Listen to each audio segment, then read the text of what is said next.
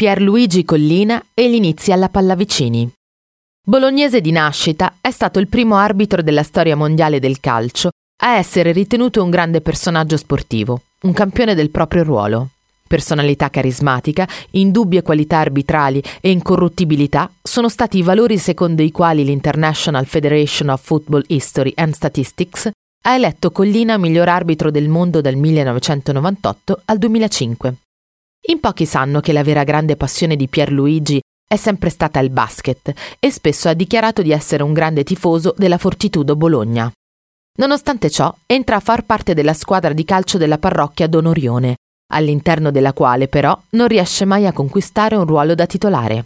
Successivamente arriva per lui l'occasione di giocare negli allievi di una società dilettantistica bolognese, la Pallavicini, dove questa volta gioca da titolare per due campionati nel ruolo di libero. La carriera da calciatore, tuttavia, non sembra essere il suo destino. A causa di un grave infortunio è costretto ad un lungo periodo di pausa.